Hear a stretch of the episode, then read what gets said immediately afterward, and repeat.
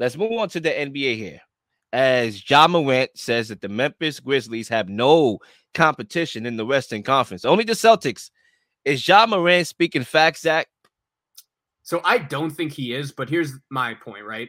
I have no problem if deep down he thinks that. The Grizzlies are a really good team that have been a real threat in the Western Conference. They are this year, they were last year. But I'll say this, Will, like I look at the Western Conference right now, and a lot of the teams that I expected big things from going into the season, teams like the Nuggets, teams like the Clippers, they, they haven't been bad, but they just haven't been as good as a lot of people expected. And I'm looking at the West right now, and I think it's as wide open as ever. Are the Grizzlies a threat? Absolutely. What they could definitely get into the NBA Finals. Ja Morant, he could lead them. He's one of the best players in the league. Very exciting to watch. But I just don't know what he really gains by saying this. And whenever something like this happens, especially when you haven't accomplished it, we all usually know how it ends, and it's not well. And the other thing I'll say about Morant is I think him staying on the floor, like that has to be a concern because I think there is a chance the Grizzlies could have beat the Warriors last year in the quarterfinals if he is on the floor healthy in each of those games. Unfortunately, he wasn't. But yeah, I think I look at the East right now. You have the Celtics, you have the Bucks. Those have been probably the two best teams in the Eastern Conference for the majority of the season. And I think they could be on a collision course for a rematch in the Eastern Conference Finals. I know you have teams like Cleveland, teams like Brooklyn. They've been playing some really good basketball, but I don't view the West like that at all. Like I don't view as like one team as unbeatable or as the quote unquote team to beat. I think the Grizzlies are in the conversation. The Suns are in the conversation. The Clippers, the Nuggets, even the Pelicans are in that conversation as well. Like I view the Western Conference right now as wide open, and I think the playoffs would make for some great TV. And to me, this was not really a shot at the Western Conference. This was a shot at the Golden State Warriors. Okay, for anybody who really doesn't know or hasn't read hasn't read in between the lines, it's a shot at the Warriors, okay? Because um the Warriors are the team that sent them home. They're the ones that won the championship. So it was a shot at them. They're not worried about them. And they shouldn't really be worried about them right now. I mean, Steve Kerr is still trying to figure out his bench rotation his bench, you know, he's still trying to operate that, right? Sort of like what the Packers try to do with the receivers, try to get them up to date, trying to get these young bulls over here up to speed. Steph Curry is out, you know, with a shoulder injury. And based on how he sounded in the interview during the next game, it don't look like he's coming back anytime soon right now.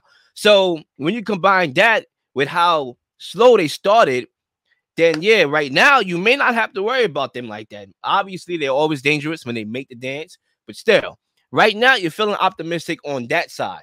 Now, when you talk about the outlook of the conference, like you alluded to, right now I'm looking at right now they tie. They kind of like co number ones with the Nuggets for number one in the West. You also got the Suns, but you know, even the Suns, like the Suns every year, every year, every year, at some point they're gonna evaporate, bro. Anytime I look around TV, I see this guy, Monty Williams and DeAndre Ayton snapping on each other. Like that's bound to just dis- disevolve okay, at some point. And CP3, we all know his playoff roles. Okay, we all know his injury proneness as well. So I'm not trusting that operation like that.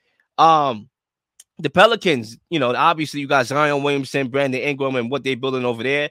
Their team to look out for the Nuggets. But I think the Grizzlies has as great of a shot as anybody do, as anybody do, to come out and represent the Western Conference in the NBA Finals. And that's because they play with confidence. Just like how Ja Morant is speaking, that's how they play. How he's talking is how they play with confidence. They have swagger. They're very athletic. They're big. You know, you got Jaren Jackson, you got um Brandon Clarke, you got Steven Adams. So they can win in a multitude of ways. You got a duo over there with Ja and Desmond Bane, who's who should be coming back, who's been shooting well prior to getting injured. So they are very complete, in my honest opinion. And listen, I would not be shocked at all if they're the team representing. Now, one could argue, should they be worried about the Celtics and not the Bucks, or are we penciling in the Celtics to come out the East? Um, that's obviously up for debate. I like the Celtics to come out. I, picked them to start off the year. You know, um, they're only going to get better. Jayson Tatum has proven to take that next leap.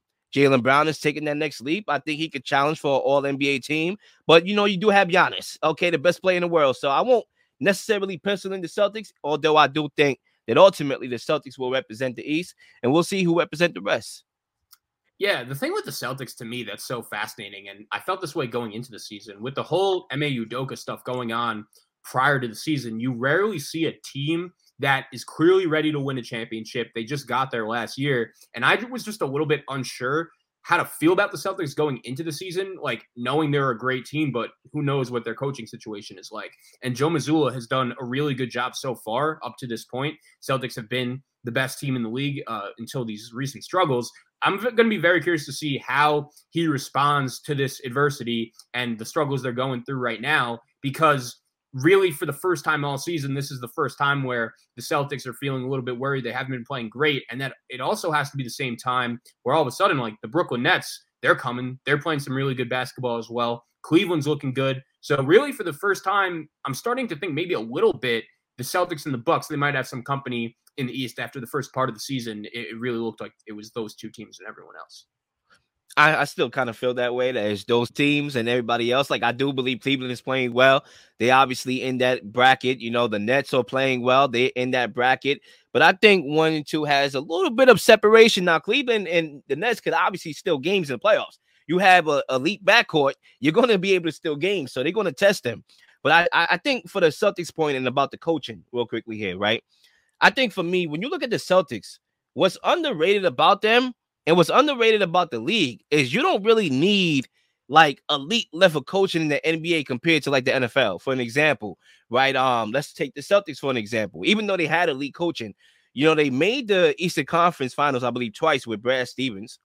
Um, they made the finals with Ime, and obviously they got up to the great start with um this coach over here, and then you know obviously they sputtering, but they have shown that they can win with a lot of different coaches. Doc Rivers, they won a championship with him. So you know, um, you look at Cleveland and who was their coach, um, David Blatt. They won, they got to a championship with him, and they was the number one seed before he actually went out and got fired. They were the number one seed. So you can make the finals, you can potentially win the finals with um coaching. Remember, the guy from Milwaukee, oh my god, why am I blanking on his name? Um, Mike Budenholzer.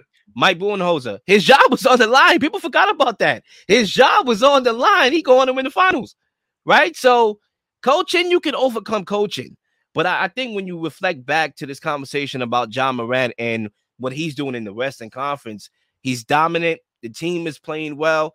I believe that they have a great shot to come out. And I don't think nobody should have a higher odds to come out. I think it's them and a couple other teams. I think the Nuggets have a great amount of shot to come out as well, and the Clippers, and you know, who knows? Who else? Pelicans, possibly. Yeah, I'll quickly check the odds right now in terms of uh, NBA Finals, but I I still think like the Grizzlies, they could have had the Warriors beaten last year in that playoff series. Yeah, it was very competitive. Game one, Morant played great. That went down to the wire. But right now, uh, Vegas has the Grizzlies as the fourth highest team in the West, but it's pretty close. They still have Phoenix, uh, most likely to win the finals out of the West, plus 900.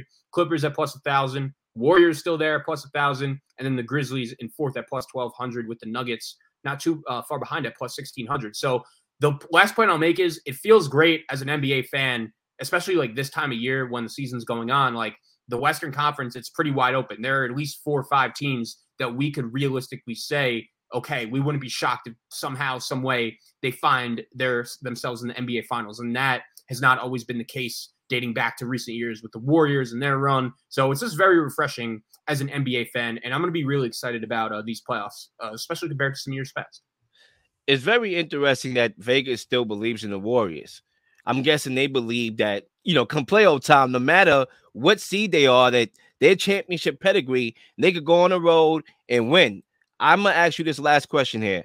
If the Grizzlies and the Warriors were to meet again, because you know, obviously, you know, I won't rule that out. They're rivals. Let's see if they play each other again. If they want to play each other in the playoffs this time around, being that you saw what the Warriors are so far, and the Grizzlies, what they are so far this far, do you think that the Grizzlies will be able to pack them up this time around and finish them out? I do. I'm not gonna lie, I'm out on the Warriors. I think they they are experiencing a little bit of a championship hangover, and they're really just not prioritizing the regular season. Like when you watch them, it doesn't really feel like they care, and that's that fits perfectly in today's modern day NBA. And I just think last year's run was really special.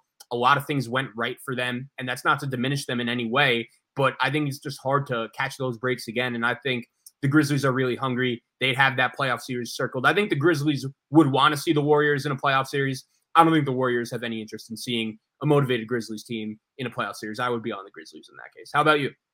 Um, I will probably say the same thing, you know, as of today. But you know, the Warriors, what they've done over the years, it has to be respected at the same time. So I think it will be a long series, but I could potentially see the Grizzlies winning that this year. Yeah, and they're going to play on Christmas, right? So I know Curry's out, but uh, we'll get a little bit of a, a sneak sneak preview So.